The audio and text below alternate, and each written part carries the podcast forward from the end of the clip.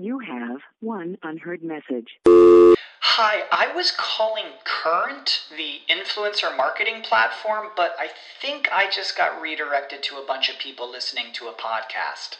Well, anyways, I was calling Current because I was told they could help get my brand set up on TikTok Shop and even build out an affiliate program of content creators promoting my brand.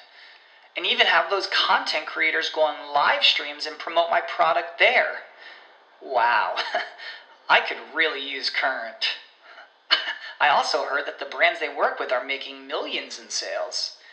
I guess I'll just go to their website at current.tech.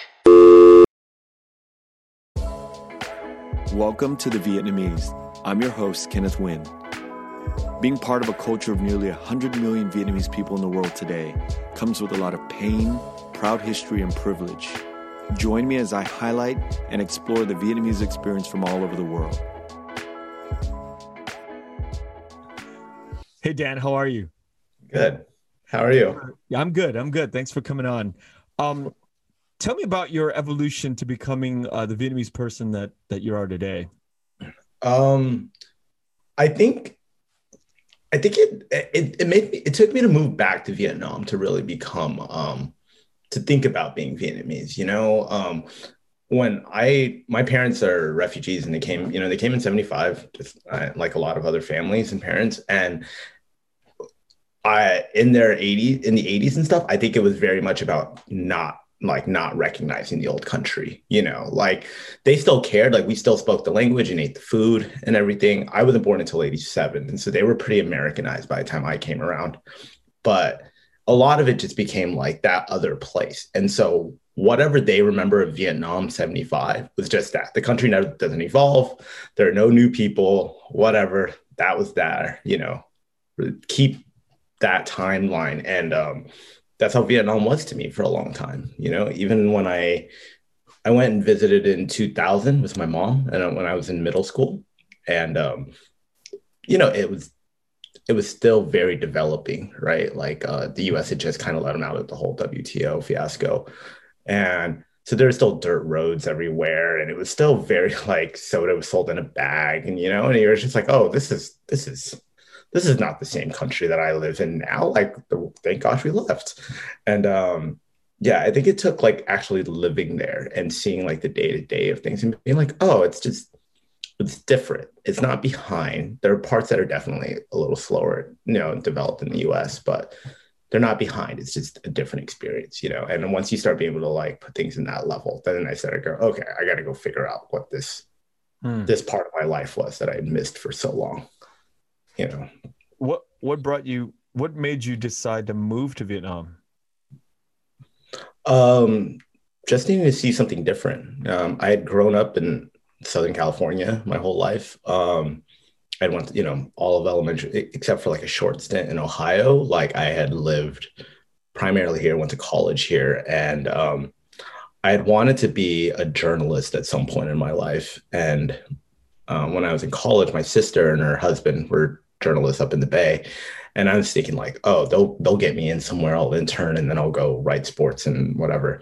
And they, I remember my third year of college calling them, and they're like, we're we're getting out of this industry. Like Print's gonna die like really quickly, and so you should, you know, you want to do it. That's great, but it's gonna be a really tough struggle. And so then I just got through college unsure of what I wanted to do and was like, all right, well, I just need to see something, you know, like study in college. I was studying English and film. Um, film was like yeah. Just secondary. Um, I had gone to Long Beach and a lot of the English courses were like, you can take these screenwriting courses that will count, or you could take this like poetry, like 406. And I was like, yeah, I'm gonna take the film classes. Like, you know, like I'm gonna go, I'm gonna go watch film and write. I'd rather do that. And it, was a more prestigious um, college, oh.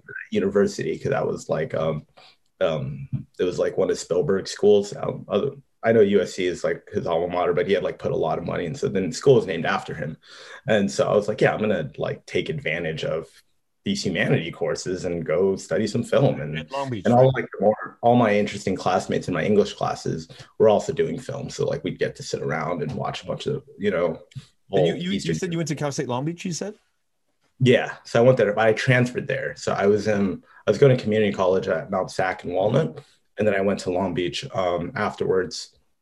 And yeah, so that's, so I, I, I was studying film and I took the LSATs because like every English student takes the LSATs, you know, like my parents were like, oh, you can be a lawyer. And I was like, sure, that doesn't sound bad. So I took the LSATs and then um, interned at a immigration firm for a while. And was like, I don't, I don't know if I want to do this. And so yeah. then, uh, then I was like, oh, I could go teach abroad for a while.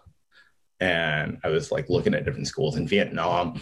Uh, actually, pays really well um, for an English for people that are thinking about teaching English abroad because they were learning Russian for so long, right? For like from 75 to like 89, they were like, we are not learning English. We're going to learn Russian. And then after this, the Soviet Union fell, they were like, oh, okay, we're way behind on this international world thing. So then they started paying people in Vietnam was like one of the nicer countries that you can make a decent living teaching English. It was like that or the Middle East, you know, or like there's not many countries that pay really well to go to be able to live there. So I went to Vietnam. So you get to Vietnam and you don't know anybody basically, right? No, nobody. You you get there, teach yeah. English, but you're not doing anything in the entertainment industry or uh, you don't have your ear to the ground or anything like that. Yeah, no, I, I didn't I didn't think about it in that way. I didn't think about it as a VQ necessarily. You know, I was like, um, I went there and so like all the other English teachers are travelers, mostly white, you know, and and like and um so that's kind of the crowd I hung out in. And I would notice things that I thought were really cool. And like I I started to love the country a lot more just while well getting to live there right and, getting to see this stuff but i never really thought like oh i, I want to shoot a movie or i want to i want to get into music out here it was just like oh there's there's actually some decent music or there's some really good movies that i saw you know that i would have had no idea about had i not lived there and watched and walked by a movie theater every day yeah, and, and it's so weird, bizarre to me because like the context of how you and I know each other is really film, film and music, right? That world. Mm-hmm.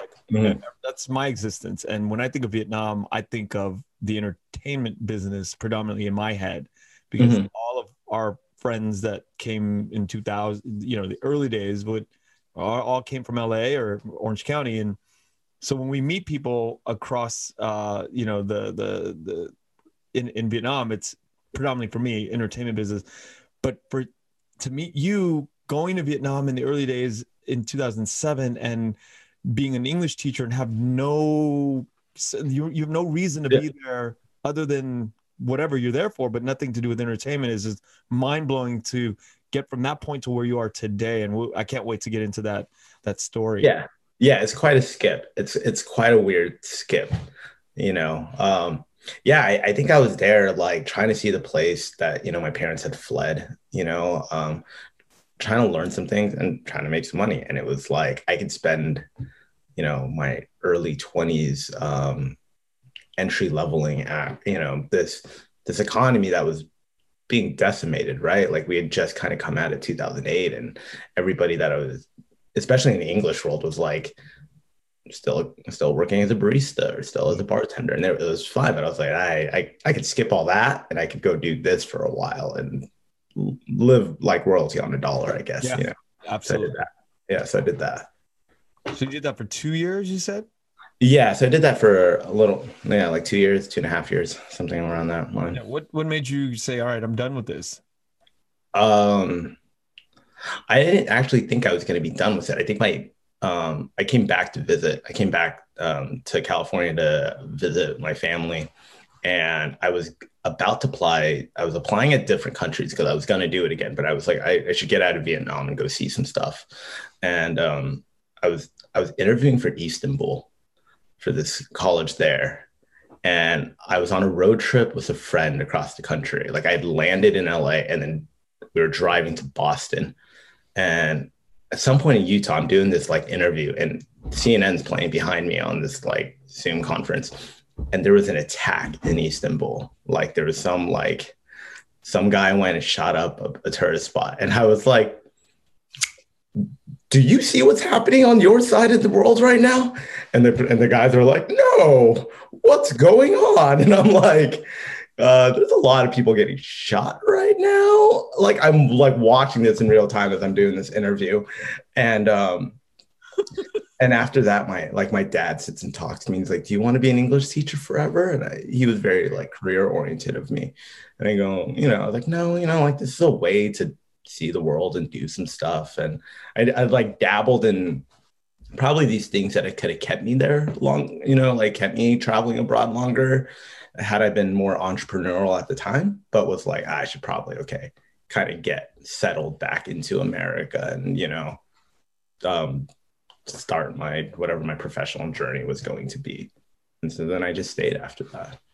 And then you just stayed and what what happens? Like what what goes on in your mind at that time? You're just like uh just got back from Vietnam and what are you gonna apply for? I was, yeah, I was just no, I was I was just hopping careers for a minute. Like I was um I that law firm that I had um that law firm that I had interned for, I had like gone back in because I wanted some writing samples for some things that I'd written for the Ninth Circuit.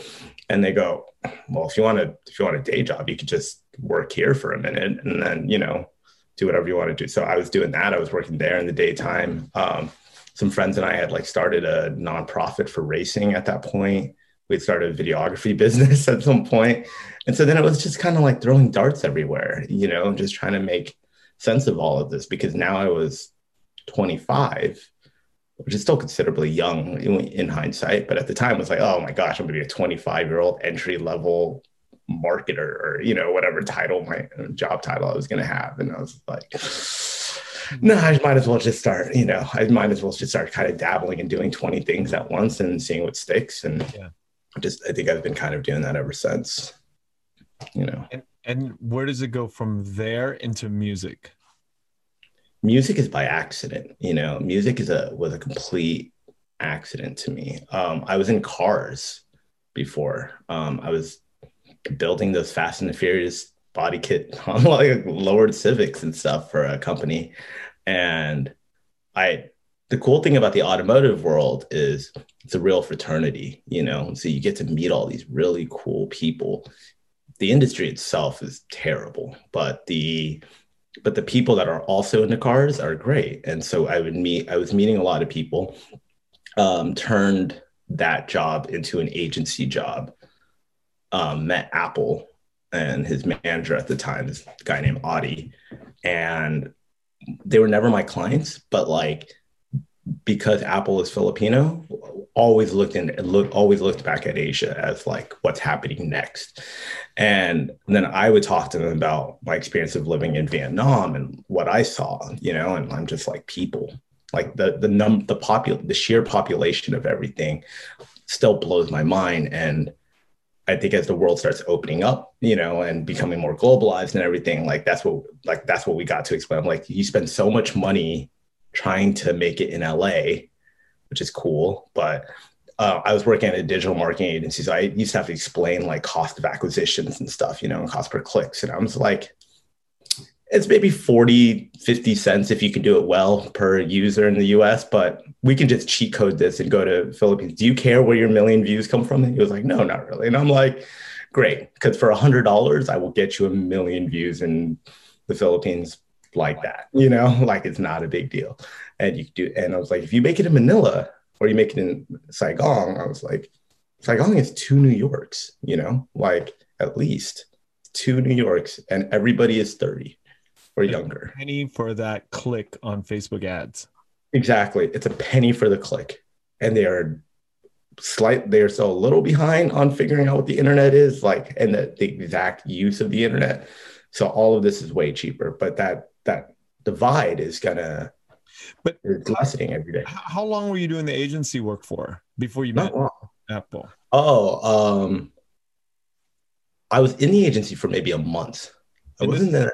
You started, or you were working for somebody? I was working for somebody at this point. Um, they had hired that videography group that my friends and I had started. They had hired them, or they had hired the group to do to be their um, videography agents or group. And um, I was more of like an account exec I guess. So like I was just more I was doing a lot more project managing, but I would like hold the camera, I'd do this. And um, I was like one of the only ones that had I think I, had, I might have been the only one that had like graduated college. There's only a couple of us that had graduated college in that agency, and so they were like, "You go do those kinds of meetings for us." So they they would stick me in these rooms that like I had they weren't my clients and I had no real business communicating with, but like Apl and I got along and Audi and I got along.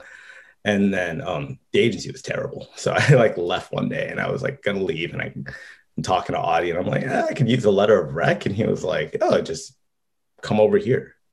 Like take whatever you're doing, just bring it over here and just hang out with us for a while. And so so I got my job.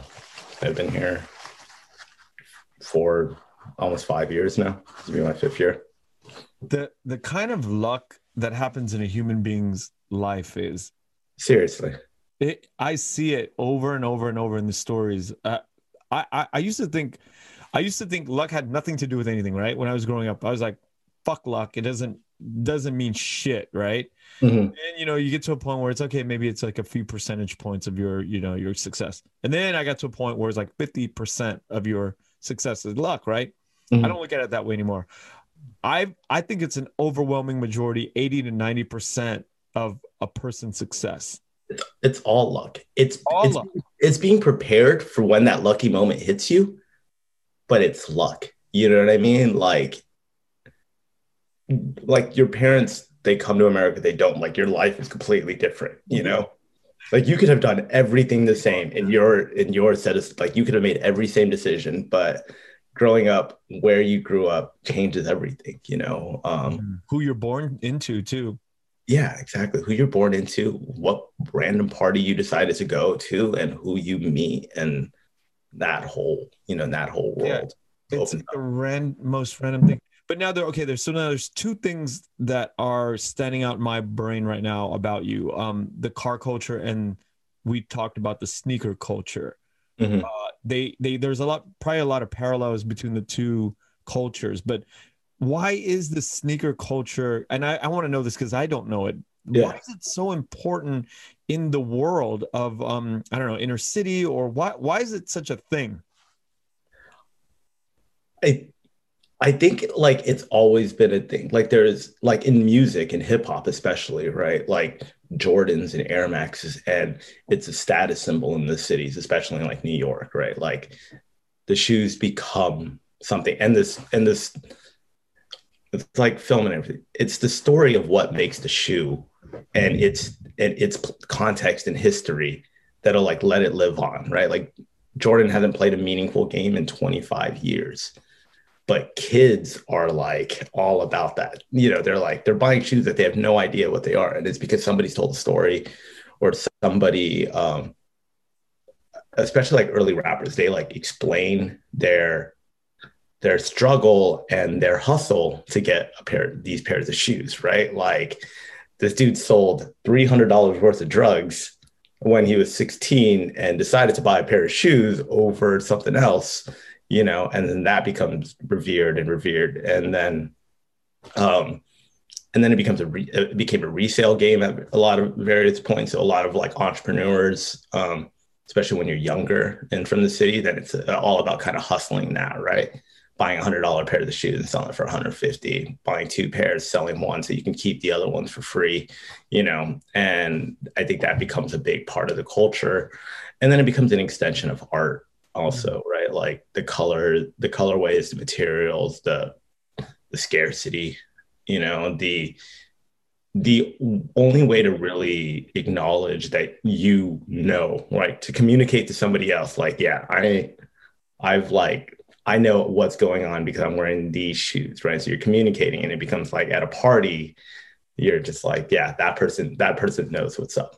You know, it's a way to like Fire yeah, exactly. It's a way to kind of um, represent, not represent, you know, yeah, yourself to the world to communicate that you're you're about this culture. I, I can imagine that there's levels to this shit too, right? To the game. There are crazy levels. There are crazy levels. And social media has really changed things. Like um I when I was in high school, in college, I was buying shoes, and you know, I remember spending like hundred dollars on a pair of shoes, and it might like my family's just looking at me like, "What are you doing?" I'm like, "No, they'll resell for like what two hundred dollars, right?" And they were like, "After you've worn them, they're still going to resell for two hundred dollars." I was like, "Yeah, as long as I wear them a couple of times only or whatever." Um, I remember one time coming home with a pair of um, fifteen hundred dollar shoes. I was um, Nikes. I was um, eighteen. I was going to community college, and my my dad's looking at me like, "You spent what?" They're called the the pairs. If you ever find them, they're these Nike Dunk skateboarding shoes. They were fifteen hundred dollars at the time, and um, I sold them. I I wore them maybe once, and I sold them for like two grand, maybe three years later, and it was like genius. Now eighty thousand dollars. Oh my god! You could like I had this like massive collection of shoes that when I moved to Vietnam, I sold off a bunch, right? Because I was trying to be minimalist and I was trying to like think about um I was trying to think about like I only want to have the possessions that can fit in a suitcase. Like that's my life or or in a bag. And now I'm like, I could have bought a house on just shoes. A third of my collection, not even like my whole thing. And they just and there's things like Travis Scott will wear a pair of shoes and he'll put them on an Instagram story and the value will go up a thousand dollars or up two thousand. And they're just random shoes. And he he's like in his 20s, I believe is trying to rep shoes from the mid 2000s when because he's like i'm an og because i wanted these shoes when i was 14 and couldn't afford them and here they are you know? And so he's trying to communicate or harken that he knows what's up. That's like a meta that's a meta meta shit right? Because yeah exactly. i belong to that when yeah. like it's, it's some inception shit like it, it is. And so now there are but there are people who are holding entire collections and stockpiles of stuff waiting for a dude to tweet or Instagram story with his outfit and it changing the value of whatever. It's just it it makes no sense, but you know, it, it's just it's what it is. It's crazy. Are, are you still into the car culture and the sneaker culture? I am um a little older though, but like it's I, I have this struggle because I I know how little like anybody gets paid on the process of this, you know? And so like when I had moved to Vietnam, um, I had a, I, I brought like all my cool Air Maxes with me and stuff like that. I was like, man, I'm gonna be I'm gonna be flossing on this. And I remember my secretary at the school was like, don't wear those shoes. Like they're like they they treat people so terribly. And i knew like knew about fast fashion but i never really thought about fast fashion you know? And um and then like i had when i was living in vietnam i had to go see it. I had to go be like where are they making this? Like what are the living and so like starting gain perspective of like this really did cost one dollar to make you know? There's a dude in new york who got stabbed on these shoes for what a kid made for a dollar maybe you know? It's just it, it, it's weird. It's like like you you want to be conscious and you want to like be like a, a, good sustainable consumer and stuff, and you want to preach and practice these things. But yeah, I still like shoes and I still like cars. Unfortunately, things that are like not great for the economy. And like and with like our people in like a major disproportion of like the bad end of this, right? Like we have no benefit from this except I'm like yeah, but that dude at that dude at the McDonald's, he saw me. You know, he saw me wear this rare colorway when I got out of my car for two seconds to get a Big Mac. like, it's, it's, so stupid. Levels to everything, right? Yeah, exactly. It's a game. So, so you, Audi, have has you come over to work, and then like you're i can't imagine your first day you're like okay i mean was there like a sort of a talk about like okay here's your job description come on over this is what you're going to be doing for us? Or just come chill at the pad and then we'll find something for you to do? It was more like the latter. Like there there wasn't like a real job description. There was like the institute was like he's like all right you can write right? And i'm like yeah i could write. I could write decently well. I can write copy and i can write um, legal jargon and i can write all these things that i've like trained myself. And so if if you want to make that my job description like i'm going to be the the communicator. I'm going to write your newsletters and your instagram posts and whatever. I'll do that. And he was like yeah okay just just come hang out. So he just came hang out. I, I would just come hang, hang, uh, hung out with him. And and then I just never left. You know, he left at some point. Everybody's left, and it's just like, and at this point in time, it's just like it's Apl and I. I mean, there's a whole peas universe, you know, that and we all that's bigger than this. But in terms of Apl and I, it's just Apl. so we're just sitting around like, man, what's going on? But in a good way. It's it's been cool. It's been a it's been a really fun it's been a really fun job description so far, you know. Yeah. I, I want to know more of it. Um so what exactly does this morph into? It morphs into yeah, it morphs into a lot of project management. Okay. Like that's probably the that's probably like the bones of what my job is, right? It's project management and um, ideation, and you know, it's just it's project management. But then some of the things like I have to actually design or think about. Some of these things are like this is what's going on in the world today. Like let's jump on this, or like wouldn't this be cool? You know, and a lot of it like a lot of it comes over alcohol some days. You know, we're just sitting around shooting the shits, having some tequila or something like that. And he goes, Well, wouldn't it be cool if we had an apple pipe? Yes, it would be cool if we had an apple pipe. So now we have an apple pipe, you know, and there are things like Can you talk um, about that? Huh? Can I talk about the apple pipe? Yeah. yeah um, so the apple pipe is uh it's like a sorry, I'll show you.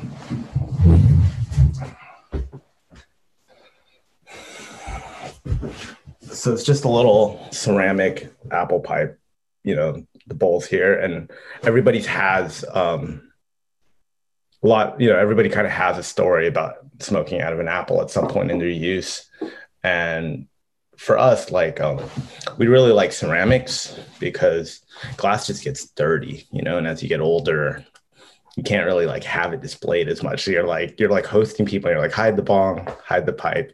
You're like, oh my gosh, like I feel I feel like I'm in college again, like just hide all this stuff. And so we wanted to make stuff that you can leave around the house and would look like um, would look like a home good, but you could also have some function out of it. And so we're doing. Um, I don't know when our episode, this episode, will be coming, but um, this this red apple right here will be the first one that drops, and then we'll be treating them like colors, and we're going to treat them like sneakers, essentially. You know. Wow. So there'll be colorways, and there'll be um, we'll we'll play with scarcity a bit. We'll um, we'll do some artist series. We'll play with the packaging, we're just gonna evolve this out. But this is this is number one. See, Dan, I knew there was something more to you, man. This is so interesting. Yeah. So, so yeah, but it's it's been a lot of that. I think um I, I had to like, you know, I had always I'd always liked design in projects. And so it became a thing of like, oh, I should just do all these things, you know, I should just, and, and it like there's Vietnam, we do manufacturing. Like that's what we actually do, you know? And, uh, and I never, it, it took me so long to like put together that art and design were like this whole thing that is actually what makes the product, right? Like it, it, it never like really occurred to me what was going on.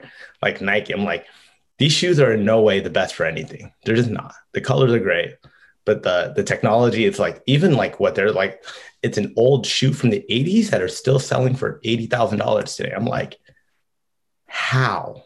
How? Right? Except this resell inflated market. But yeah, there's it's it, they tell you it's a shoe from the 80s. It used to be a basketball shoe. That was not a good basketball shoe. You know, it's like it has no technology to it, but people will spend that. And so yeah. Oh, okay, so obviously Apl has the Apple name, but who came up with the idea to come out with this product? Uh, it became a it became a mixture of things. So Rosalina, is actually um, was key in this. She was like, "Oh yeah, Apple, Apple," and we had been talking about it internally for a long time, and it had just been a, something that was like on the back burner of our projects list. And then so she introduced us um, to Brittany, and we started putting this together. And then we started thinking about like, well, what else can this be? You know, an Apple is cool, but how do you make somebody buy more than one? you know how do you how do you evolve this how do you how how do you get luxurious about this how do you how do you give back how do you create social impact how do you tell stories you know like because that's how we, that's what that's what the apple is for us right? Like we want to tell stories with it. And for a lot of people like they kind of get the same thing. They pick it up and they and they tell their story about the first time they poked a hole in an apple and got and got high in mom's backyard. And you know we're like uh, yeah we're like we want that. We want the storytelling that comes from this. And we want all of our life stories and all of our point culture points to kind of hit in this in different ways and stretch this out. So and and where are they who designed it? Where are they produced? How how is it going to be distributed? Um so okay. I'm not going to say how it's being distributed or how it's being manufactured right now, but uh so Brittany, Rosalina's um, daughter, actually designed the first one for us, and then um, we've been it took a lot of r&d um, into making like hole sizes and bowl sizes and things like that. So we've been working on that. And then uh, dis- distribution will mostly be e-commerce. Like we're, we're partnering with a couple of dispensaries um, that will help with branding you know will help with like our marketing. But we really want to own this whole thing you know? Like in e-commerce makes it so much easier now to just distribute around and yeah. keep a lion's share of the profits and build our own brand. Absolutely. Yeah. And what other projects like this um, have you gotten into? Um, we have a project. So most of my work comes through the Philippines and trying to take Apl's fame and likeness over there and see how many ways we can do cool stuff. Um, we're doing a we're doing a sauce company which is um, we're gonna make like a soy sauce and a vinegar and a fish sauce and stuff. Um, so we're doing that. We're rebranding a Filipino supermarket like their homeware design, like just like their house brands, and mm-hmm. we want that trust. Like when we send our our non-Filipino friends really into this into the supermarket, a lot of times the food is good, but the packaging is terrible, right? And so they're like looking at it, going like, "I is this any good? Is like, am I going to get lead or something?" And it's like, and that becomes all an exercise in art, right? Like, how do you get somebody to trust the Asian aisle at a grocery store or an entire Asian store, and how do you how do you make um, like a 99 ranch or something become people of our generation's um, top of mind grocery store because that was like my parents you know? Like now it's like my my soy sauce selection is limited to what my trader joe's and my pavilions is doing you know? And i'm like how do you elevate. Yeah so we're working on that. Um we're working on a clothesline and then we're working on sneakers. Yeah. Yeah yeah. So most of your work is it sounds like it's project management but what about like the music side of, of Apl's um, existence? We do we have a, we have a song coming out. It's just Apl's um, and a and a um, k-pop singer that i can't talk about right now. Mm-hmm. but we're we're creating this um, solo album for Apl to t- talk to the Asian market again and make mm-hmm. music that Asia wants to come around with. Um, when I first met Apl, there was a record label that they created called Boombox, which was um, targeted towards the Southeast Asian market. And there's some cool investors on there, and there's some really cool people that came out of there. Um, and ultimately, Jessica J. Rey Soul comes out of there, right? She becomes our first major person. But it, to develop her, we had to like bring her to America, which was an expensive endeavor, right? We've had her for four years.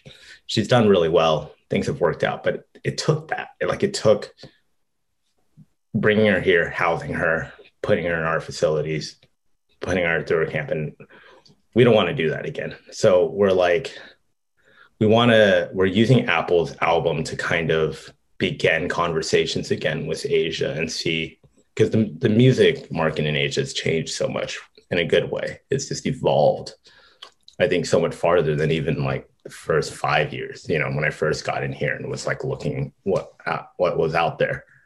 there's just so much better music today, and um, we want to play that. You know, um, before we go further, I want to ask about bringing somebody like a J Rey. Mhm. It takes a lot of. Um, you, you say it's expensive, and you say it's it, it was you know something that you don't want to repeat again. I can I can totally see why, but even before you even brought J Rey in, it's like to do that to um to anyone to bring them in from Asia, they have to come with a certain uh understanding of because when you look at hear J Rey speak, you kind of don't know that she grew up in the Philippines and you know Mhm. like Yeah, for all you know Yeah, yeah, you could have grew, grew up in New York. You know, you Mhm. know really there's it's indistinguishable. I guess that's what I'm getting at.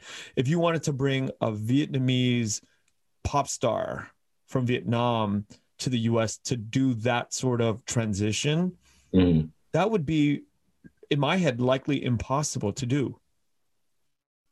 it's hard, and it so like like K-pop always fascinates me because they were able to make something so popular.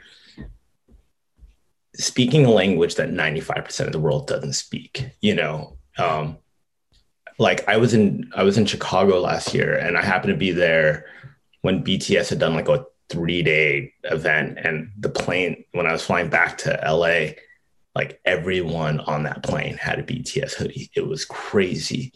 And most of them weren't asian you know there was black and whites and hispanics and everybody. And i'm just like you guys don't you don't even understand what they're saying. Like except for like the parcel of english that they put in the chorus deliberately. Mm-hmm. You don't know anything that they're saying. And they're like they don't care. And i mean that's kind of the beauty of his music that you can do that in a way. But i think it takes it takes a lot of government support right like knowing what you know about south korea and the entertainment industry it was all a very deliberate effort. They were all in. The they were all in, right? Like the government has paid and cut cor- not cut corners, but like really established a foothold to make all you know K-pop and K-drama and stuff like that um, a real, real thing because you can sell product through that, right? Once you once you communicate, once you're able to communicate language with people like that or communicate culture, then you can start pushing stuff and and getting a bigger market share and you know, and that battle goes on with everything. Um, Indonesia is starting to do it now. Like they're like the, the Indonesian government starting to put money in into cult in like cultural places like ComplexCon, and they have um there's a group called 88rising that's you know big Indonesian based. Um, so it is possible for Vietnam, but it takes it takes.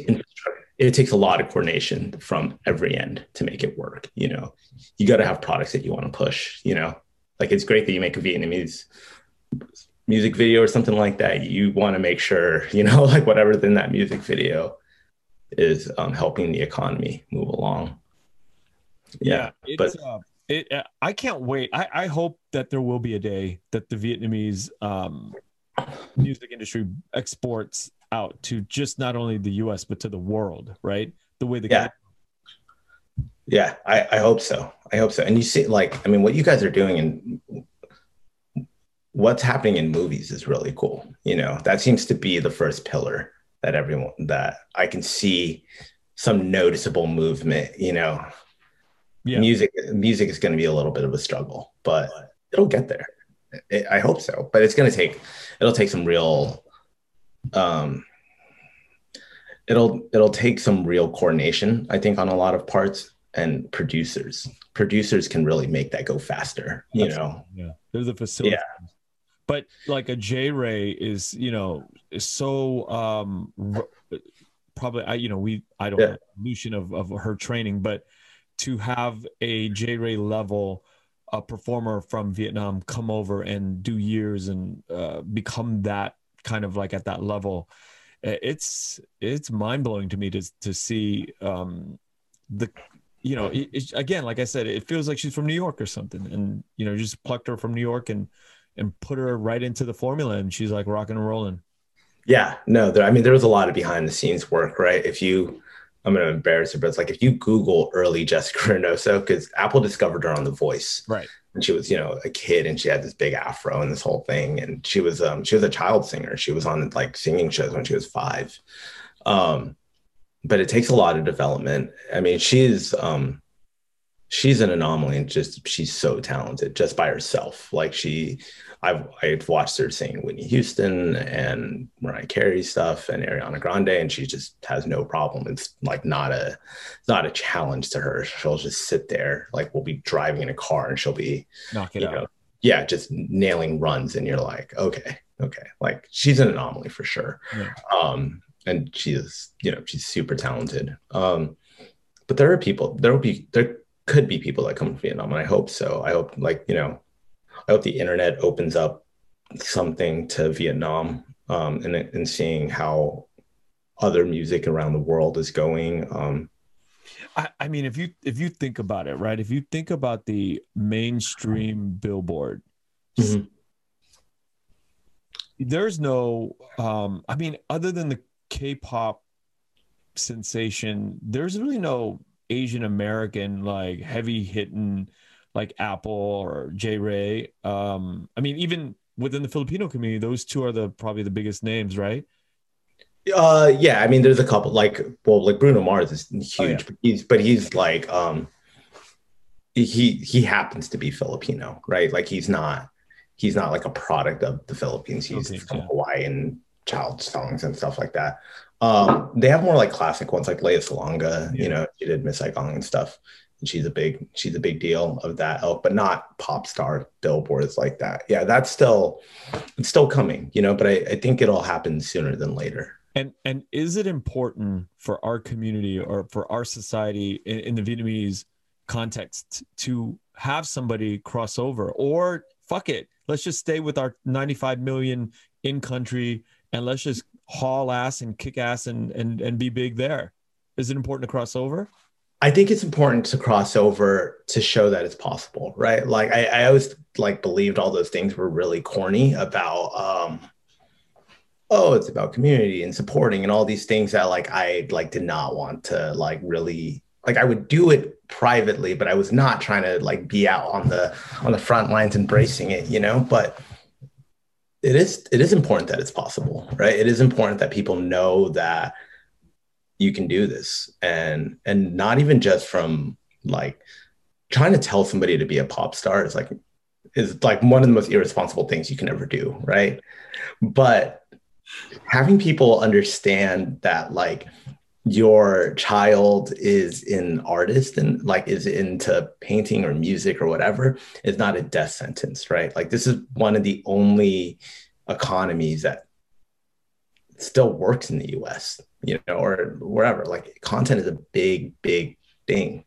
And so it's not a death sentence, but you got to figure out how to um, take that kid's interest in something and help nurture it. I think, you know, and I think um, having some crossover appeal works for people over like like Vietnamese parents in America who might be coming up with this, you know, who might like have a kid coming up and going, I can't I can't support my child going into the arts. You know, like that's not that's not for me. And it's like, no, people make a really good living doing this, and you'll like let your kid be happy, which is what you probably want in the first place, right? Just show them, like, show them the backbone of all of this. Um, we pay tons of money to sample music, so it's hard to come from a survivor sort of you know uh, generation and cross over and be like, oh, there's like an abundance in the creative side. You know, that's hard. It's it's a hard uh, mental process to kind of. It's a threshold that you have to kind of like really jump into the deep end and go, oh no, it's possible. It's very mm-hmm. possible. Yeah. Mm-hmm. Yeah. Uh, it, yeah. It's it's it's a tough one, but it's something that I think it's something that like we have to be able to be better at telling that the story in the process of right? Um in the philippines uh, in 2018 uh, Apl and i were like going around the country and like trying to do these like creative meetups and stuff like that. And we were answering that topic question right? Like parents would ask well, my kid wants to be a creative. How do i kind of stop this? Right? Or like what does this mean? And you know we're like the China economy. It, it helps, but it, like if you know everybody on the line, like I'm um, sorry to bring it back to sneakers, but like um, there's uh, up in the Bay, the, we have a friend named Mark who helped design some of these like Nikes that were really um, um, that were really special. You know, like the, those Nike SDBs, like those eighty thousand dollars shoes and stuff. So that was designed by he's Filipino, super Filipino dude. Then they were made in Asia for a dollar, you know, and all the working conditions, terrible work conditions. And then it was brought back here. And then some of our friends, uh, we have a friend in Christina, um, who is now the person that heads Rihanna's companies like Fenty and stuff, this Filipino lady, marketing these shoes to be sold back into Asia for USD, right? Like $150 or whatever when their when their cousin made it for a dollar. And all that money goes to the US and then it gets shelved here, right? And none, and so like in no part of the process were we properly compensated for this stuff, right? But it's like all creative people all along, all down the line, and that happens in music, that happens in film, and that happens everywhere. And it's just about getting that conversation, you know what I mean, to out there and be like, yeah, there's more of us. Like at at dinner last week, like those are probably some of the most successful people, right? Like just all around in a circle. Like it was, it was such a beautiful thing, right? But like we probably all grew up very similarly. If not for Tony, if not for Tony to like opening that up to us, you would not think. But like he he inspired, you know, how many people? But like twenty people at least at that table alone. Yeah, that, you know, thousands. You know, he's probably influenced thousands of people yeah no like we we showed i like took an asian studies course in college and they showed that movie. They showed three seasons you know? So and she was showing that for whatever since her tenure for like that was probably a decade after the movie came out. So she was showing that movie to every class and everything and people were coming out of there over and over and over like huge you know? And that's that's the power of it all. But you know it's important to get some kind of representation some kind of recognition you know yeah, sometimes I get fatigued talking about representation. I know I shouldn't be saying that, but it, it's you know because it's a privilege to even have the ability to talk about representation, right? So that's that's it's kind of fucked up that I even said that, but right? No, but it's true. It's totally true. Like it, it means something. Yeah, it means something. But but it, but it's almost like why can't we just all uh, be recognized? But we're not it's just not. We're not recognized, and we're not. You know, the doors aren't wide open for for people of color. Um, yeah. But it yeah. gets tiring. You know, fuck, it just gets tiring to get because you know, like my wife grew up in Taiwan. mm my brother now lives in Vietnam for you know close to 20 years now. There's none mm of that shit going on. There, it's like hegemonic. It's just one big massive monolith of inside Vietnam, and they don't have to deal with these struggles that we're going through yeah but it's like you in like vietnam like you they're like oh yeah you put a vietnamese person on the can on screen like yeah people are going to be able to support that because they could see themselves right? And it's like it's weird that it doesn't happen in asia but like every other statistic tells you like our community has money. Like we like per capita we are the richest people you know whatever. Uh, we control this we control that and it's like I don't know if it'll work well. And it, like, it's a crazy rich Asians, you know? And then before that, they were like, not since Joy Luck Club. I'm like, it took you guys 25 years to like restart this formula. Like, Joy Luck Club worked out. Crazy Rich Asians worked out. What was happening in the 25 years in between here yeah. that you thought that this might not work out? You know, they were, they were, making, they were making money on white people. White people were making money with white people. And, you know, and and that's yeah. in 25 years. They won't give a fuck. They're just like yeah. you're not gonna make money on asian people. It's making money on their own. And but like uh, when did i, I want to know like when did it not work with asian people on camera? You know what i mean? Like yeah that's a good question. It it it it, it it's it goes back to maybe a deliberate yeah like I, I, feel like it has to be deliberate like when you yeah. when you're going to make a movie about the great wall and cast matt damon right like that's a conscious decision to be like yeah matt damon's the guy for us you know or like how hard is it to like go do cgi on you know somebody to like make their eyes smaller or to put Tom Cruise or make a white Goku. You know, you're just like that takes a lot of mental gymnastics. And you know, maybe like people are, I'm hoping somebody will like show me and they're like, yeah, these 10 times that we tried to cast an all Asian cast backfired. And that's why it's not, and that's why we didn't do it for 10 years, you know, or 20 years. But yeah, to make these like conscious decisions. I, I think another um another sort of addition to this formula and this this topic is also maybe that we didn't have the trained craftsmen in in in acting in writing and because our parents wouldn't let us do it right mm-hmm. so we mm-hmm. so that representation is chopped down from the fucking get-go inside of our own house our own household yeah it's like no you got to go do yeah. the other like other white collar shit you can't go do you know what we need in the entertainment industry. We don't need that representation. We need to fucking survive. We're like we just got off the the boat and we yeah. just need to we need to eat.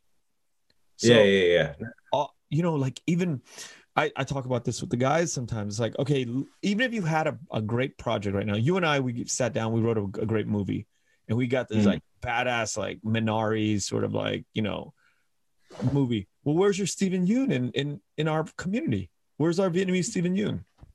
Yeah. Where is that guy? Yeah. That's, well, yeah. It's, it, no, it's true. It's like, demons of the world, right?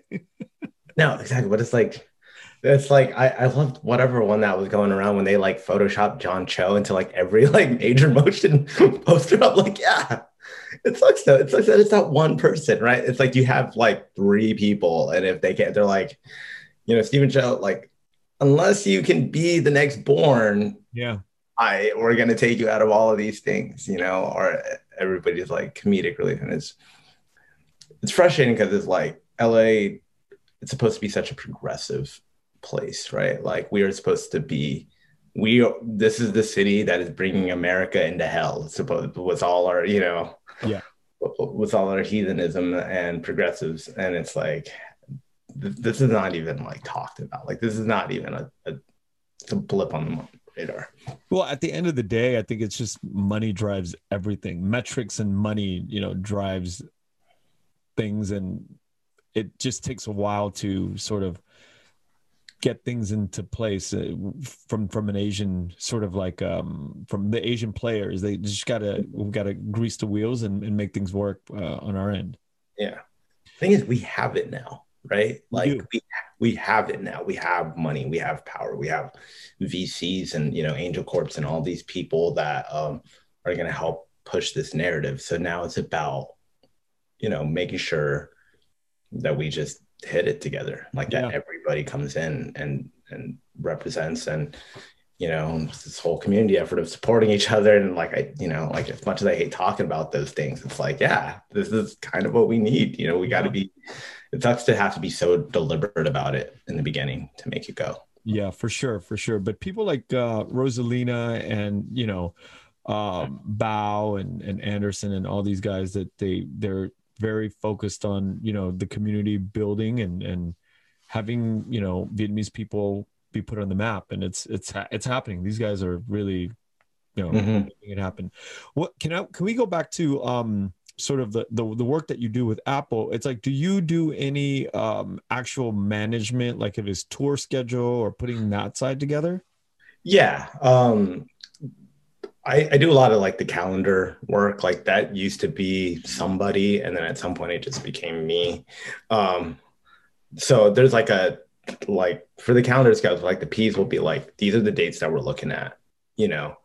Let us know what you got. And so then we all kind of put our own calendars in there and then we just kind of then we kind of negotiate and make it work on what makes sense for everybody you know? Um some projects like a lot of times it's going to be the p stuff and for you know like they're like they want to pay us this much to do this gig in europe and you know, we're like all right well let's move this date and we'll come back and do let's do that and then we'll you know we'll fly back. We'll or we'll call we'll take a layover you know? We'll go do this other thing. And do you have to go with Apl on all like every trip?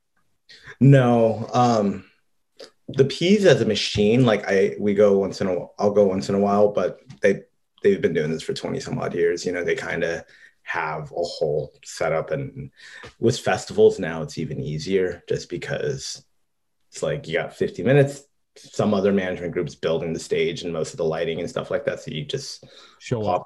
yeah show up with your costumes give us you know tell us what you're going to do tell us what the lighting is and we'll we'll make it work. So music in that way has been um has been easier. That's why so many people tour now, right? Because you don't even have to you market like you're still going to market, but it's not in the same levels, right? Yeah.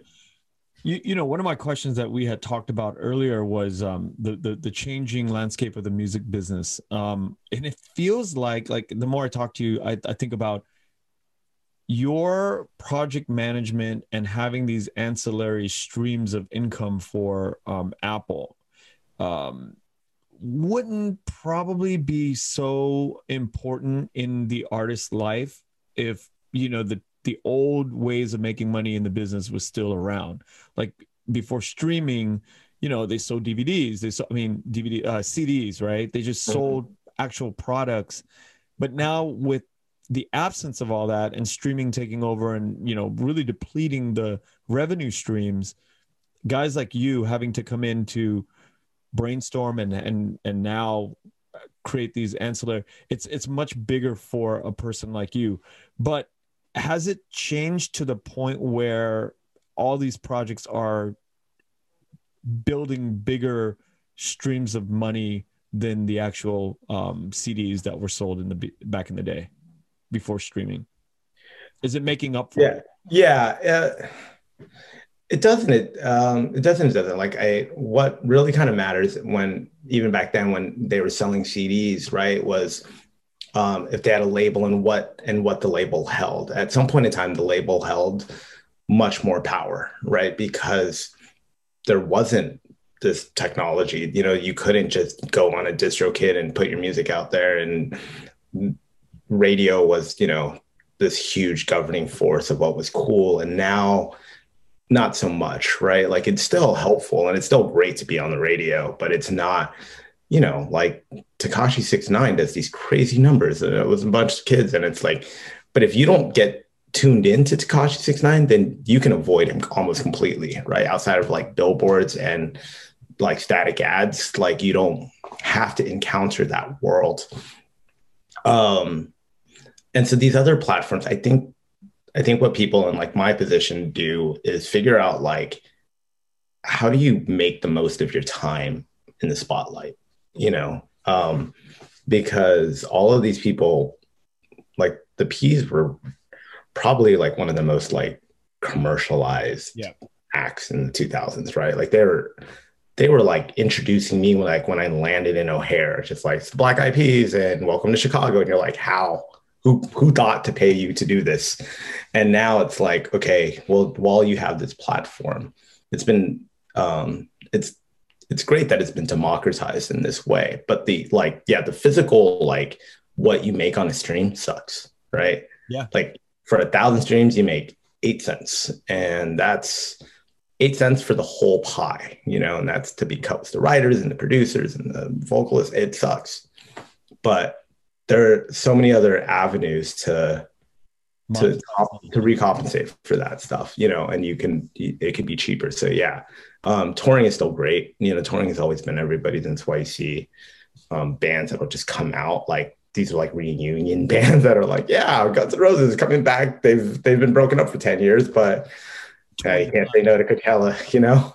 Yeah. So yeah, so that stuff. So it's so in that way, it's um it's it's been better for uh, artists i think. I think like if you're just trying to look at the physical views of what your streams are and how much you're getting paid that sucks. But like i hope but also like a lot more artists are like i think they're trying to come in as as a much more complete person with like a lot more hyphens to their names you know? So then it becomes about collaborating with other people and getting stuff out there. It's about making products and it's about being an art an actor when you can and doing and just building your own personal brand. And um, it, it's still a great avenue for that. Yeah. How much of of the Peas work did you know before coming in? How much of their catalog, their library did you kind of no, I knew um I really liked their first two albums um, before I ever knew them, and there that was sort of like the two that nobody listens to. That was before Fergie, and so that was like I used to be into uh, breakdancing and stuff, and I like love that kind of music, and so I love those two albums. I knew like the singles, like I can like I obviously knew Where's the Love, and I knew some of the other songs, but I didn't, I admittedly did not know as much as I probably could have. Like, I remember uh, when I first started working with Apl, I was talking to a friend of mine. He's like, tell them thank you for making yesterday such like it's one of my favorites. I'm like, what? What song is this? And they were like, you don't know yesterday? And I was like, no no, so I'm like here, like downloading and learning everything about them. Yeah, and that was that my next question: How much downloading and how much learning and how much is sort of infiltrating the the the the the the whole brand did you have to to do in order to move the the ball for Apl? A lot. I, I mean, I just had to like really learn the music that I didn't. Um, no like i i liked the music but it was never my like favorite type of music but they have such hardcore fans you know that you have to um that you're like oh you this person you know in italy cannot know more about their music than me that's you know this cannot happen so i had to like really learn that process for a while and it just kind of absorbed myself in all the music and all the like backstories and all the like you know you become you become a representative of theirs, you know, of the camp that you gotta just kind of know all these backstories. What uh what can you say to the the, the idea of like there is something definite about the success of a group like the Peas, their longevity, like Aerosmith, or is there something that you can say that there that you can pinpoint and go, here's why these guys are the shit. Here's why they've existed this long. Is uh, working with this within that world for this long now. Can can you quantify or qualify it in your mind? I don't know if I could quant. I don't know if I can quantify it to anything. I don't want to be lazy and just say, "Oh, it's it's hard work and determination." Like they, there's a real backstory to them. Like a lot of people in Hollywood really work, right? Like there's no short shortage of that. Um, being true and making like really timeless things, they the Peas did a really good job of like sticking to a memory of people. And I think like the really longevity groups have that, right? Like where's the love hit at this perfect moment of like America's consciousness and trying to decide, you know, what were we doing in the Middle East? And then I got a feeling hits in a way that Obama gets elected and mm. the hmm. world the country feels like it's in a better place and you know and they figured out that kind of cheat code to be attached to people's memories great answer man yeah yeah I, I think that's i think that's what they've like collectively figured out um and it's it's you know it's crazy watching them make music um because i sometimes I get a little upset. I'm like, oh, some of these words are lazy. Like you clearly are lazy about this song right now, like lyrically. But then like production wise, they're just like, nope. And they'll it's a they figured out the formula, and you're like, all right, cool, beautiful, beautiful stuff right there. Yeah, it's a great answer. I never. It's like zeitgeist, right? They got they got a direct line to the zeitgeist. Like, if not, mm-hmm. just creating zeitgeist or. Yeah, yeah, yeah, yeah. I, I think that's what they've. I think they've kind of sorted that out with amongst themselves and how to just kind of constantly hit that, and they've yeah I, I, I would hope. I don't know. Like there's, I'm trying to think. It's weird to think like they. Um, how do I say it? Um, ah, never mind. Yeah, that's that's kind of an answer. And what about the longevity of staying together and working together for that long? I mean, I'm, it must be difficult, right? Three dudes, four four people. It, yeah, three dudes, 20 some odd years, you know, and going back to our beginning to, of like chance, like for Apl, like Will was the first person in America that he met, you know? Like, oh, shit, really? Yeah. Like when Will gets, like when Apl gets brought to America for the first real time, like when he actually like gets adopted and brought here, um, his adoptive father talks to his friend, and his friend's the neighborhood mom, like for everybody, right? She's like the cul-de-sac mom. And so she has her son stay home from a couple of days to hang out with Apl, and that person happens to be Will. Where like, happening? huh? Where's this? This is happening? happening in um this is happening in East LA. In Boyle Oh, Heights. shit. It's here. Yeah, it's in Boyle Heights. That's where they meet. Yeah. Very first person that Apl meets, you know? And for and it's crazy because like for Apl, he's like, Yeah, I'm gonna trust Will with my life. Like that dude, that dude like was the, like I didn't even know English until I met this dude like really well. And in a year or a couple of years has me signed to a record label. He signed to Easy E, you know? And and I, like I think they saw so much together in those early stages. You know, that was like, yeah, I I went from I, I went from like raising water buffalo to Oh no, this is serious. Like for real. Like going Yeah. that landscape. yeah yeah going like literally water like great you know raising water buffalo like Apl will tell stories about like having to bury his homework on one side of the river so that it wouldn't flood over doing it burying it underneath crossing the river coming back in the morning undigging it and bringing it in like that was his childhood and to go from there to doing the super bowl you know? It's like like no no amount of um tension or you know creative differences or whatever or this shit is ever going to break that. Yeah, and that's the kind of shit that like propels like when you go through that kind of life and you're given an opportunity to do something like this, yeah. it's, it's just so valuable. yeah. Um, yeah no exactly. He you know he figured out a way to he he was legally well he's more than legally blind. He's blind you know he was blind for so long that it was like you couldn't even can you imagine being like blind and growing up in a you know in a um province of the philippines and it was like the the other option of what your life might have been is definitely not this right? And it's still racist. I'm like and you're half black like even this like you even your skin tone like life would have been a difficult difficult struggle if this didn't you know How did they dis- how did how did he get discovered or how did they how did he get to the US? um he was on you know those like dollar a day kid things Yeah. where like he was one of those kids so he was on tv you know and they like in the like late 70s early 80s and they're like for a dollar a day you can you know give this kid some food. And he was one of those kids. He got he got selected and he would write letters to um his sponsor. And then um they they created a rapport and stuff like that. And eventually um, Apl wished to be adopted and brought to the states. And his adoptive father uh, mr hudgens um, obliged got him here got him to um, to some of the best ophthalmologists you know to see what they could do about his eyes and and he just stayed I'm like And- in shock right now. I had no Yeah. idea.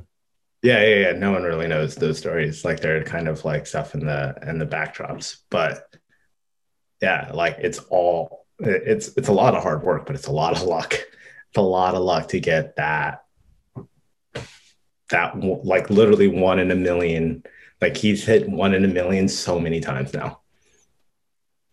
Yeah, Yeah, you make you you, you make it, it makes you wonder like what the fuck is going on in the universe of things happening for a human being, right?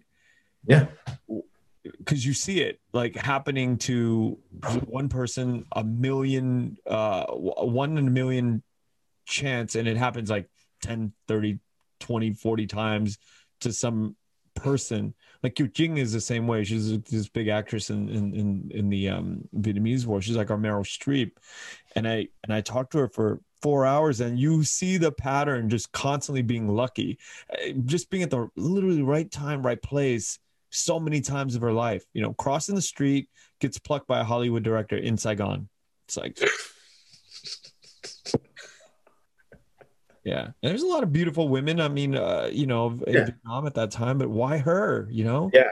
No, you just you get it, it it feels like it's so often like that, right? Like you're saying, like it's just you just happen to be on the right side of the street. You just happen to get the right adoptive father. You just happen to like my parents came, my dad it was telling me during the waning days of the war, he had like left the post to go back to go back to Saigon and check on his family like the 27th or 28th of April, right? And they, the North was advancing faster than anybody thought. And he was like, I just happened to come home to go check on the family for a day. And then suddenly it's like, all right, Let's put it together, jump on a yeah, we're jumping on a boat. We're we're we're saying goodbye to everything we you know we know. And it's like, yeah, what if you what if you were hungover? Like what if it took one extra day? What if you know you had a tire break or any other circumstance that could have happened? You know? But if you think about it, there's for every one of your dad or for every one of Kieu Chinh or Apl, there's mm-hmm. a gazillion people who never get out too. Exactly. Yeah. Yeah. It's it's so I, you have to be like you have to like constantly kind of remind yourself, you know, or every so often remind yourself of like what lucky set of circumstances got you here. Like I have um I have um uh, we we call him we call him Gil, but uh, you know I'm, I'm not sure how much of a Gil he, he actually is. Who who's in Vietnam and probably grew up in a like was in a very similar situation where my parents were when they were living there, and none of the like no breaks hit him right. Like he um uh, when we were we were trying to send him shoes one day a couple years ago. Um, and it my father had passed and we were just trying to move some stuff and I, so i call him and i'm like what what's what size feet are you? And he's like i don't know. I've never been able to buy a pair of shoes. I've never and i was like oh shit. I'm like staring at like this like massive wall of shoes i have over here like feeling like the biggest jackass like what do you mean you've never measured your feet? And he was like i've never had the opportunity to measure my feet for anything you're like all right well i'm gonna send you like four different size stuff and you tell me what you want you tell me what fits and then i will go proceed to send more you know and it's just like yeah very well could have been life you know that was a couple of different decisions you know it's just crazy Yeah, I had another guest uh, tell me a story. Same thing. He literally, like, people were running in the streets towards the port, and he was running with everybody because bombs are going off, Uh, and they were just all running towards the water, and then people were just like getting to this boat, and he just walked onto the boat. Next minute, the boat goes and leaves, and he finds himself in Thailand, and he's like a refugee now. And he just holy, left his family.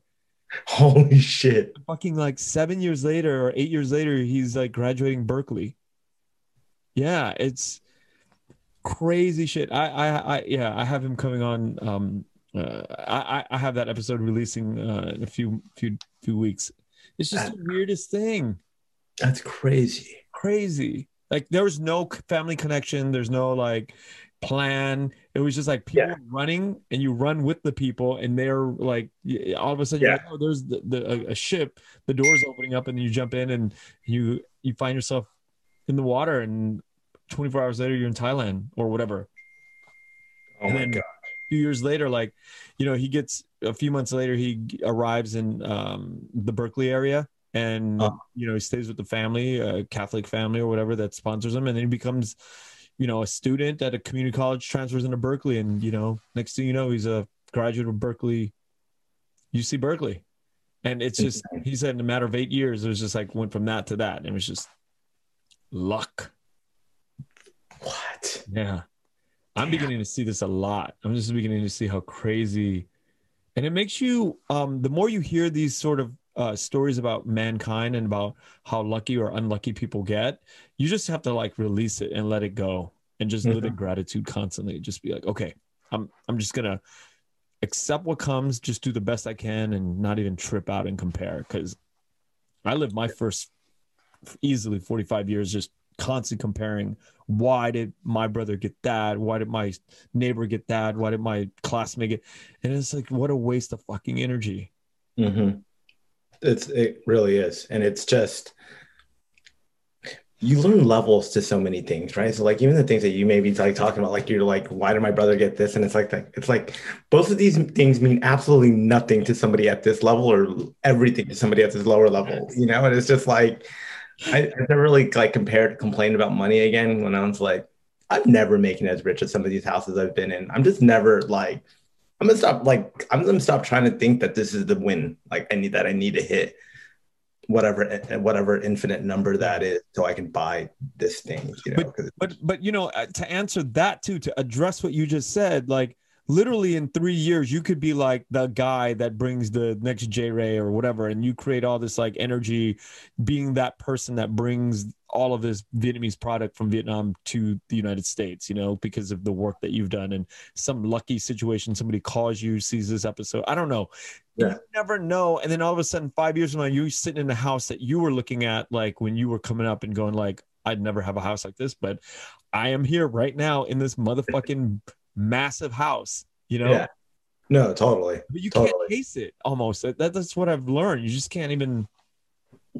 Yeah, but like no, that that makes total sense. But it's like it it takes really like accepting um offers to all these things and just like like letting go of the insecurities, you know, that like or like feelings that somebody's too small. Like so often, like in for all the times that like we can talk about like we found a J Rey or something like that there are like there are like mixtapes of like kids I'm holding on that like blew up one day, right? And I like for whatever reason got too busy to play it. You know, when they were like younger, and I'm like, oh my gosh, like I, I feel like a moron right now. You know, I'm just like, um, what, what do you have to say to that? I don't know. Like I was in I was I was project managing something else.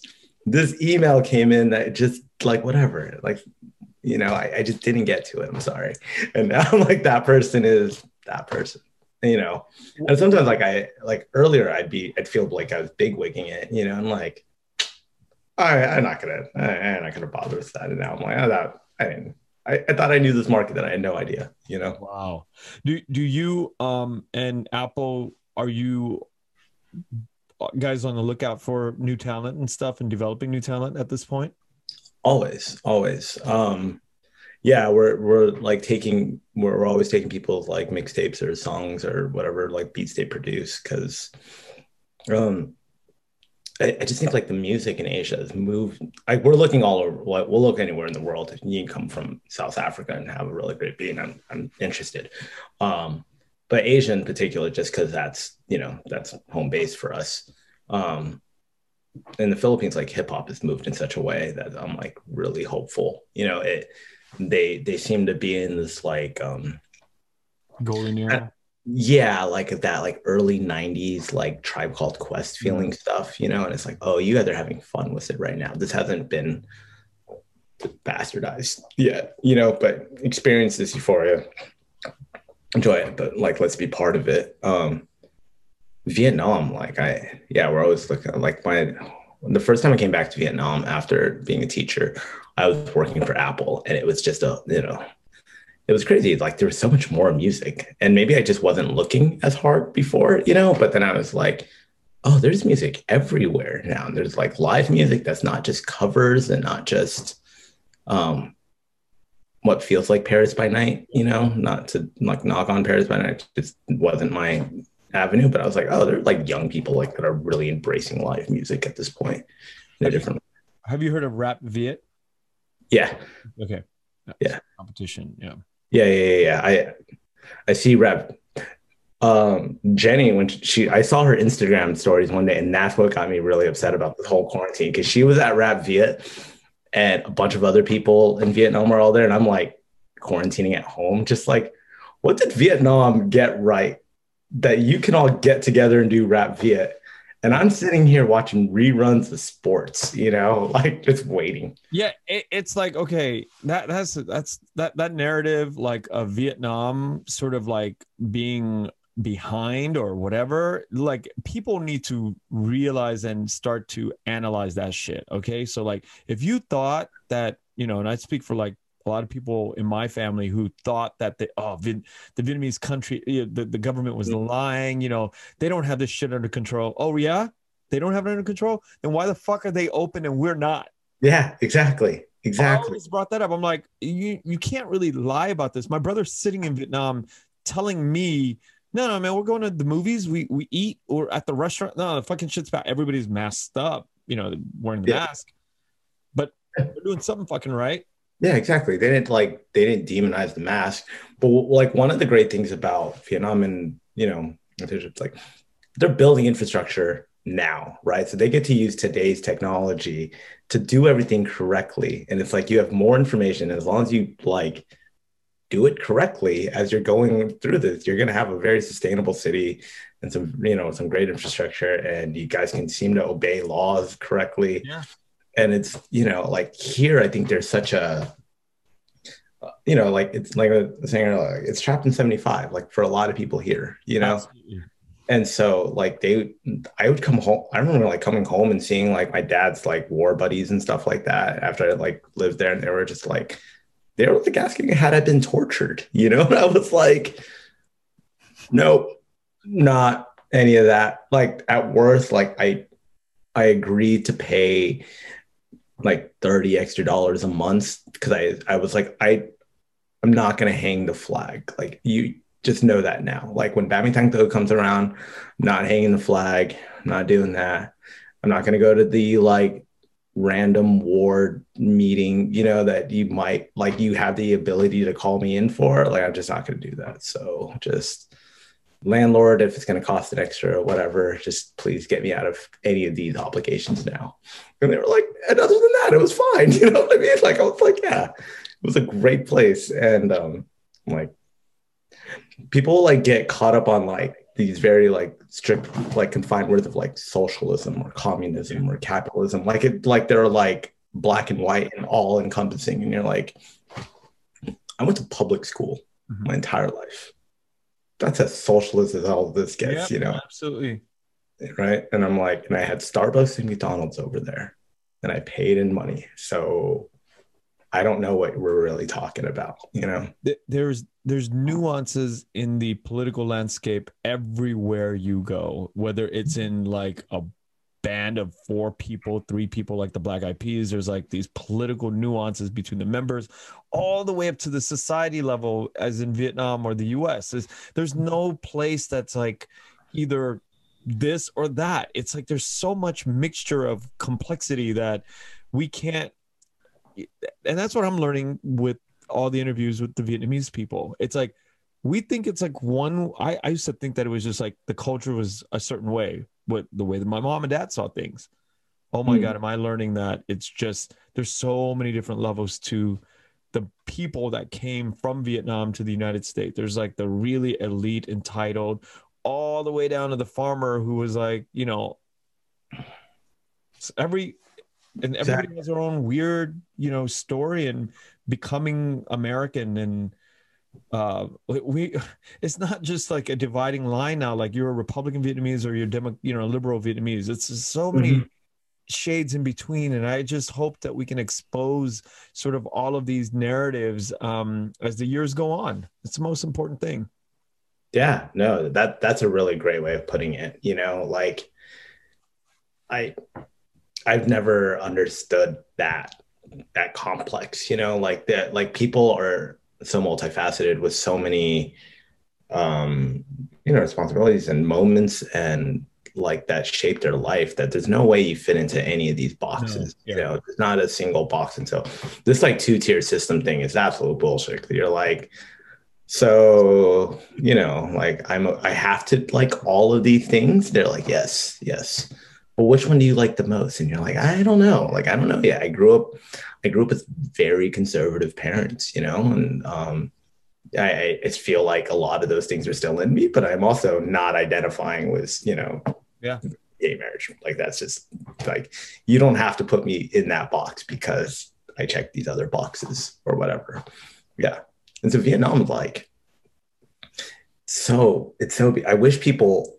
I've had a really hard time getting my friends to go visit um, personally because they have lived kind of to what their parents' yeah description and to go back to film and because they haven't seen anything in film really that or in anything that makes them think otherwise. You know what I mean? Like they might see the Bitexco building or something, or and be like, "Oh, that's nice," you know, or that's a cool thing, or like what like these random like two second snapshots that they might see, but nothing has like driven the um them to like want to go visit it. So they still have this very stagnant view of the country and and to like live in it for a while and to get to see it is like I watched buildings go up in weeks. It was fascinating to see, you know, like the turnover rate. I'm like, you want a new building? Like, yeah. We got you. Yeah, exactly. Like that one in um the one in District 2, that like 88 story building or whatever that. Yeah. Where did that come from last like I just remember landing, like flying into Saigon and being like, what's that over there? And they were like, Oh yeah, that's the new that's the new one. It's like and it's not just that all the district two, you know, is built out. Highways are built out, and it's it's it's really a great set. Like I want people to see it, especially as it changes. Like you're not going to be able to remember this version of Vietnam anymore. Yeah. I um I went to school with a bunch of Japanese uh, kids when I was in elementary school in the 80s. And um, I remember they had this thing called like Nisei Week, which is like when the uh Japanese they count the generations. They're like first generation came in the whatever, but way, way, way back in the day. And then you had the kids that were in the 80s, like my age, and they were like fourth generation or whatever. So they would celebrate the generational sort of like the strata where you were at, you know. But the disconnect, like the older I got, the I realized the disconnect between the Japanese that were living in the United States that became Americans after three to four generations. It terrified me to think about my life and being that disconnected from my ancestral roots, being born in America, right? Like you and I are born in America. I I I cringe when I think about how disconnected the Japanese um, at that time were disconnected from their own sort of lineage of, but they were, you know, they they they they stuck very much to a uh, it, it was weird. It, they they their parents sort of really tried to stick to the traditional um, routines that they had in their culture, but they weren't. You know, they were so far removed from anything from Japan that I was like terrified. I was like, oh my god, I, I still speak my language. I still cook the food, and and you know, today I, I think about things in terms of um, my cultural identity, but I can't imagine my kids they're being the third generation and being removed from it. And that terrifies me. And i think that's why i do the work that i do now with the the vietnamese podcast. It's like some sort of genetic uh, dna link to the culture some cultural dna um, to, to vietnam and the motherland. To have it preserved in this digital format is so important for me. Oh no. I the work that you're doing is really it's actually it's tremendous. And and like building these stories out it, like in this time frame because there's going to be this huge disconnect um talking to my brother-in-law recently and he was like you guys realize like you, you should figure out like that whole I, I, forget what it's called, but like they do it in Ireland and stuff where it's like connect with your heritage and stuff like that. And so people can like from here can go visit in Vietnam and figure out who the rest of the people are and where this comes from, you know, because it it my fear is that it's being like all of these stories and all of these moments are being held on by aging people. You know what I mean? Like my mom I remember she when the first time she visited me in Vietnam, she like took me to like she took me to like every ancestral home, right? And everything that you could see. She was like, because when she goes, like no one else has it. Like there's not a clue, right? Like they and because they don't have real maps, they're like, you, you make a right at that coffee shop up there. And it's like that coffee shop better be there forever, you know, for me to know where my ancestral home is and where those um, and where my, you know, great grandfather is buried. Um, and yeah, like that, that it, it, happens quick, right? Because I, especially in the first generation of people, yeah. I feel like you're, you're like, I grew up, um, I grew up in a place where there weren't many Asian people. There were like maybe six of us in, in, the school, you know, in Ontario. And so a lot of it was like, you know how to not be bullied, you know? You do not bring rice to school. You do not do this. You dress American you know and like for me like it like moving to vietnam is kind of an extreme case of what it takes to like try to re-educate yourself you know Like that just doesn't really happen as much, I guess. So when, when I talk to my friends, it's like it's weird because like we like know some things. Like my my my best friend and I are Vietnamese, and we had never really talked about being Vietnamese or what the culture was. It was always just kind of like, yeah, but we'll go, you know, we'll go eat gum hen. Like that. That's what makes us feel like we're authentic, right? We're like gonna eat some real, real Vietnamese food, and um, but yeah, I never like it. But it's never been about like preserving the culture and anything like that's what you're doing on this podcast, you know, and like being able to like really tell stories and amplify so that you don't have to eat a bowl of gum hen or you know like we are all connected in this diaspora far larger than but, but but the beauty too is that there are guys like you that are working um with a cultural context in your head being Vietnamese, but you're you're, you're operating way outside and in, into the mainstream of, of American culture. And and creating products and creating sort of these revenue streams that are way beyond uh, our cultural norms and with the possibility and the potential to bring all of that sort of thing all of the knowledge that you've gotten back into the vietnamese um, world uh, at one point and i you know i always hold out hope for for people like uh, you to you know to bring it back to our country, to to to Vietnam. Yeah, I, you know, like I I hope that's what I can do, and I hope that's you know, I hope that there are other me's out there that are like trying to do this, and I hope that there are other yous out there, and it's just.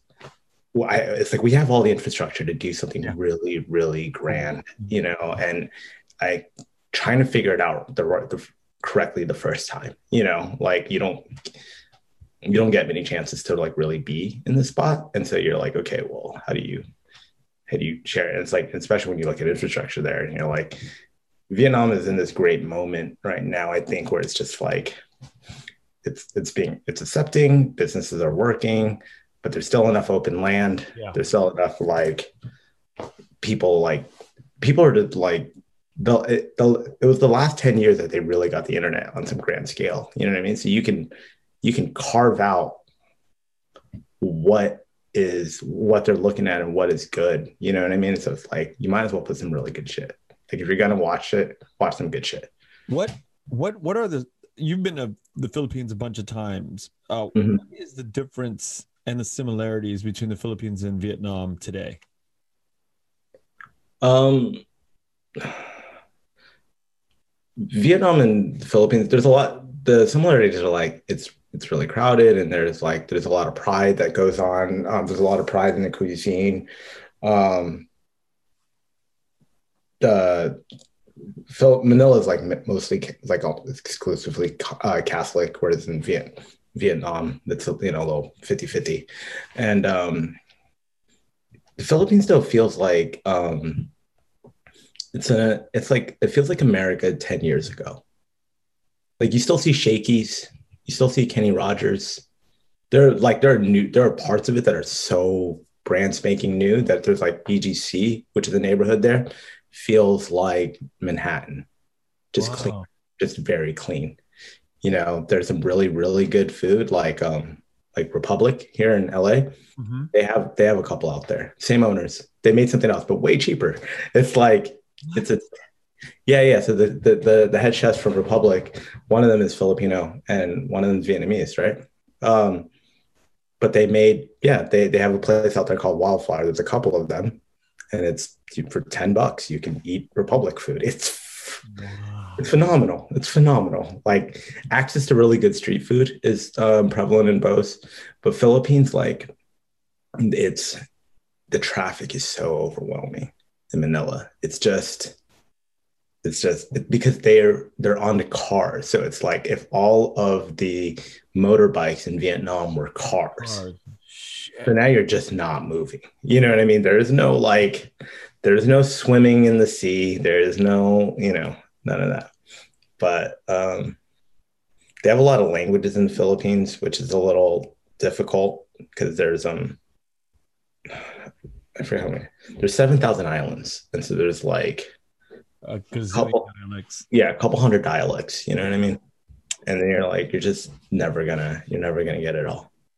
But um, if that one feels a little closer to America, and Vietnam feels a little closer to Asia. Asia. You know, that makes any sense. No, it makes it totally. Um, what's your day to day like? Um, I, I know it changes probably during COVID, but like before COVID, what what's uh um, be, before COVID, a lot of it was a lot of it is emails. Like I'm uh I, I'm I'm in talks with what happens in LA, what happens in Manila, what happens in London a lot. Those are like three of the time zones that kind of have to be. And unfortunately, they're all like eight hours apart from one another. So you're kind of just on all the time. Um, it's a lot of social media in the beginning and trying to figure out branding strategies. Um, and then it's a lot of like, I'm trying to think. That's a lot of it. That's a lot of phone calls, really, unless I'm somewhere. And then if I'm in a city, then it's how many meetings can I do? Um, and we're trying to work on. I tried. I work on music, but I don't. But it's not my. Um, it's not my main source of work, right? Like Apl's been in music so much longer than I have that I'm not going to pretend to know. When you say you work in music, what do you actually? You're just listening to see what uh, what to move forward.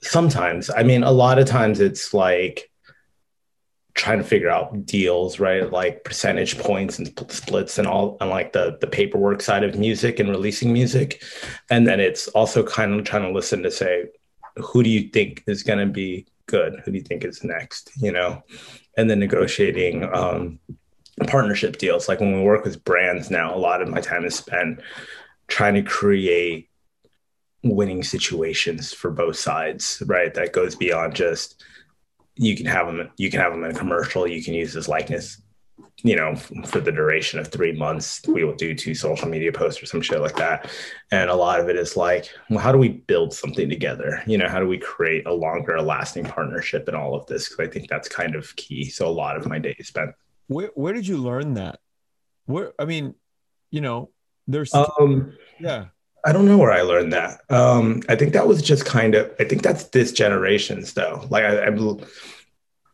The fortunate thing is because I'm so new into this, um, I don't have like a world of experience that I have to like fall back on. So it's a lot of looking at the entire 360 of an experience of of a of a brand's experience. You know, so it's like how do you how do you like i said like how do you create something that actually makes sense instead of just having him hold the bottle because that can be very tiresome you know it's like how do you input parts of your story and parts of your um, narrative into each of these things that we are creating so that they can feel more authentic to you. Because for Apl a lot of it is like he's not going to be the greatest at like memorizing a script. Like that's not his game you know? But he wants to be able to talk about something freely and you know and be long-winded about it.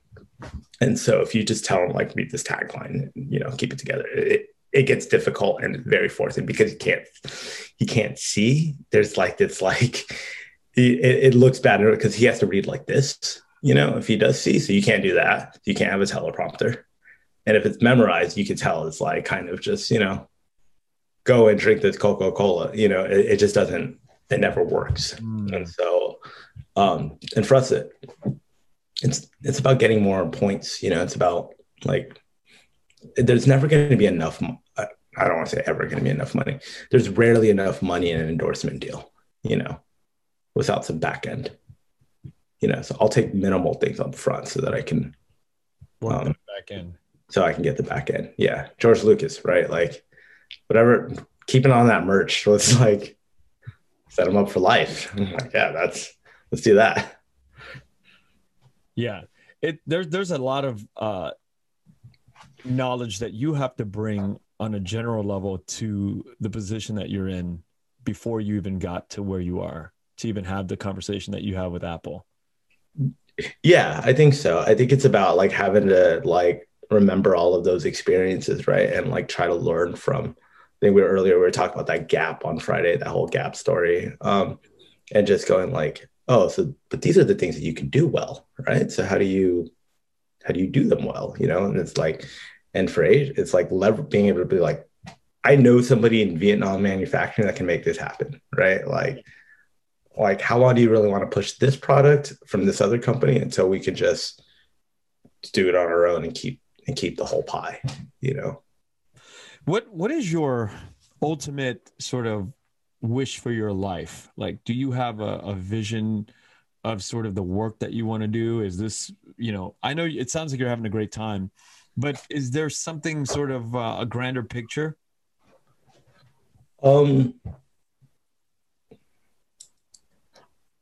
I don't know. I, I I think I play around with that all the time. I think right now the grand picture is just design um, and the commerce of design, you know, and connecting the dots from everybody that I meet and creating um, creating this infrastructure that like was that gets me paid but gets everybody else paid as well, right? To being like, let's just own everything.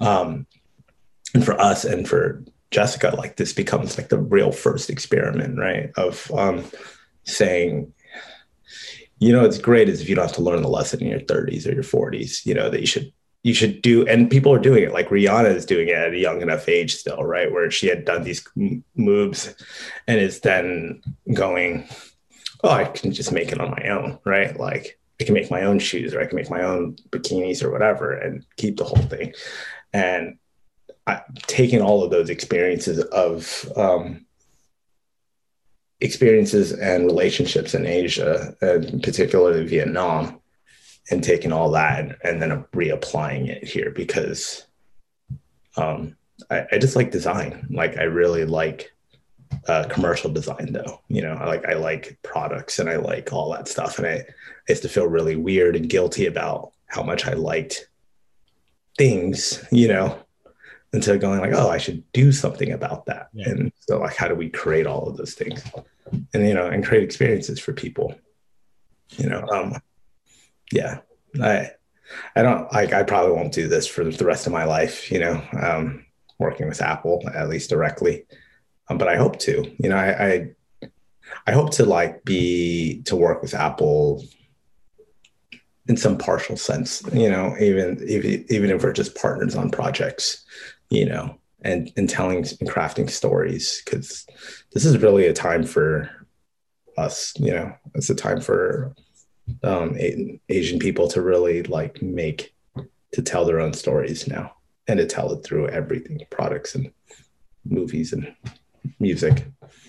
Yeah, I have uh, one last question. Um, it, it, sounds like you have a hectic, or you've had a hectic schedule, and you you're married. How does it affect your relationship with uh, the family life when you're so busy.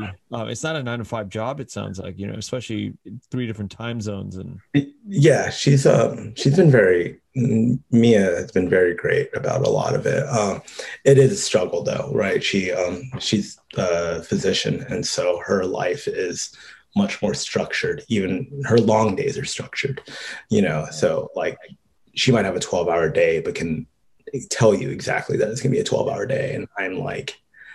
uh not as great about that. You know, I'm like, eh, I can be home at nine and then be home at two. And, you know, um, that's always, that's always a difficult one. And, you know, I, I kind of have to remind them, like, I'm not the only one in this. Like, I promise it's not just me that's like terrible about time. It's everybody who's ever lived in my world. Yeah, I can't imagine. to keep this, you know, but I'm sure, like, I'm sure directors and stuff are like this too, right? Like, if you're, you think it's a 12 hour shoot day and it's an 18 hour shoot day, you know, because you're trying to get this in or you're waiting for the lighting or you're doing whatever. Mm-hmm.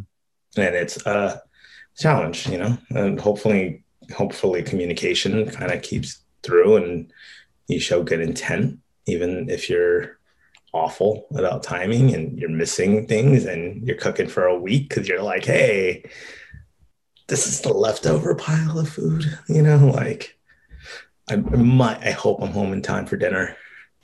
Might not be. You might be home. You know, whatever. Um, yeah. It's gonna be interesting when things open up again and travel becomes a thing, and that's gonna be a weird. That's gonna be weird for sure. Very strange time. Yeah, but I can't wait. Can't wait for that to. I hope you and I get to go to Vietnam together and. Seriously. Yeah. Um, I hope to do Formula One in Vietnam again. The la- that was the time I was supposed to meet Rosalina uh, before she was Yeah. just casually like when it was in Hanoi last year, right before the lockdown. Yeah. But did they end up having it? I don't think so. No, they canceled it. It was like supposed to be in April. Yeah, are they going to postpone it and bring it back though? Because I will be there for that. Like if if they show up with Formula One in, in Hanoi, Yeah, a group of us had planned to go. Um, Yeah. You know, we we were like ready to go, and then lockdown happened, and we're like, okay, that's not going to happen. yeah, yeah. But, I hope I get to travel there with you though. It'd be fun. That would be fun, yeah. And there's always a crew of people in Vietnam because now it's like after 20 years of, I mean, you know, my brother's been there for almost 20 years, and guys like Bao and Jenny and you know Ham and Lynn, all the partners, you know, they they're they're entrenched there, you know. So it's it's like there's literally like two homes for entertainment people.